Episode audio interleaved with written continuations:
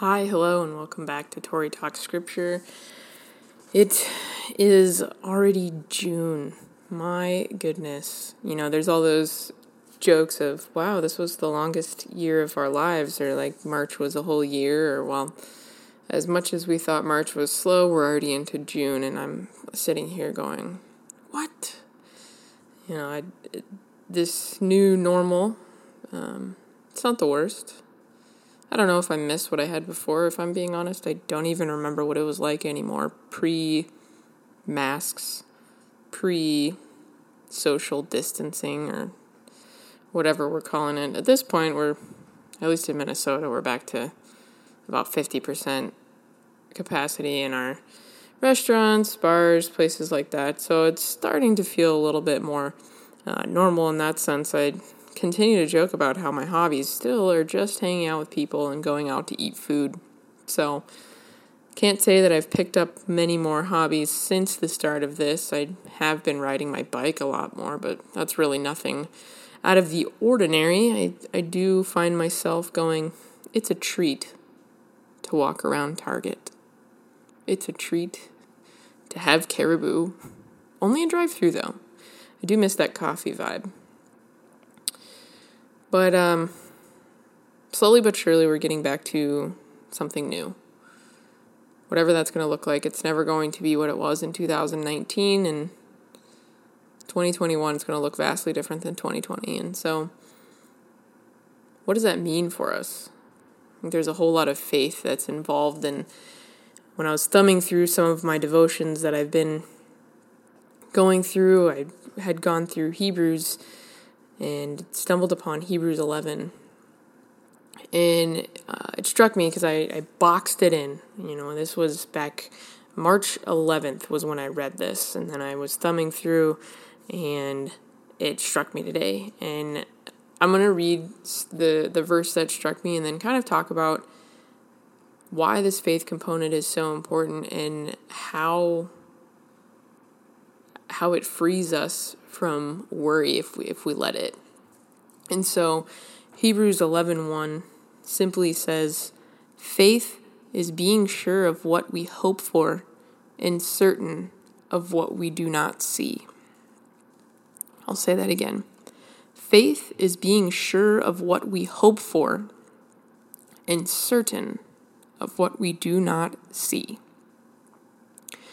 And I feel like this contradicts the cliche saying of uh, I'll believe it when I see it. Um, I feel like that doesn't that doesn't work for God uh, in this sense, because it's not like he's coming down here and smacking us in the face. Although there are times where maybe we need that.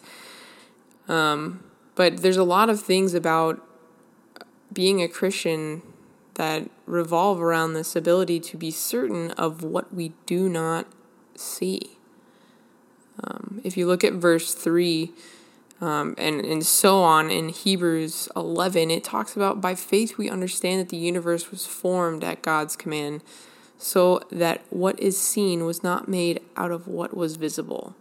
It's another moment where we had to have faith. We weren't we weren't there when God created the world, but we have faith that he did. We look at the vast differences in everybody and thank God for those, because he took time to intricately make each and every one of us different.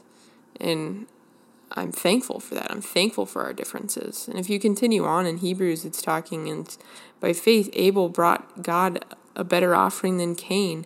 By faith, Enoch was taken from um, this life so that he did not have to experience death. By faith, Noah was warned about things not yet seen in holy fear and built an ark to save his family. If if Noah would have said, no, I have to see it to believe it, God, he would have been drowned. He wouldn't have made it. He wouldn't have made the ark. His family would not have survived. There are so many times in the Bible where we read of this big, bold faith, and, and I look at it and go, what is what does that mean for me? Because God's not calling me out to build an ark to save all of these people. But I think what God is calling us to have faith in is to just simply trust. We don't know what's to come. And it's funny because even in our normal life, away from all of this change, we don't know what's to come. But because our routine was shaken to our core, we feel all out of sorts. And maybe you don't feel as out of sorts and you've become the robot that you were before this and just going with the flow. But take a moment and sit and pray in this. Is what are you holding on to that you should let go of and have faith and trust that God is working through this? It could be as big as these issues with the coronavirus or the um, issues of racism and separation in in our society and in our culture, or it could be something so personal for you, your struggles, that you're just having a hard time to have faith that God does work for the good of those who love him and trust in him and his son Jesus. He loves you. He cares for you. And he is with you. I'm going to read verse one again. Faith is being sure of what hope, uh, what we hope for, and certain of what we do not see. God has planned something better for us, so that only together with us would they be made perfect. He is with us, walking with us. He's walking with you, with me, your family, your friends. Let's pray. Dear Heavenly Father, God, I thank you for the mystery that you are, to keep us wondering, to keep us asking questions. Let us come to you with those questions, those concerns, those cries for help. Let us find comfort knowing that we can have faith and trust in you, that you are working for the good of those who love you. In your name we pray. Amen.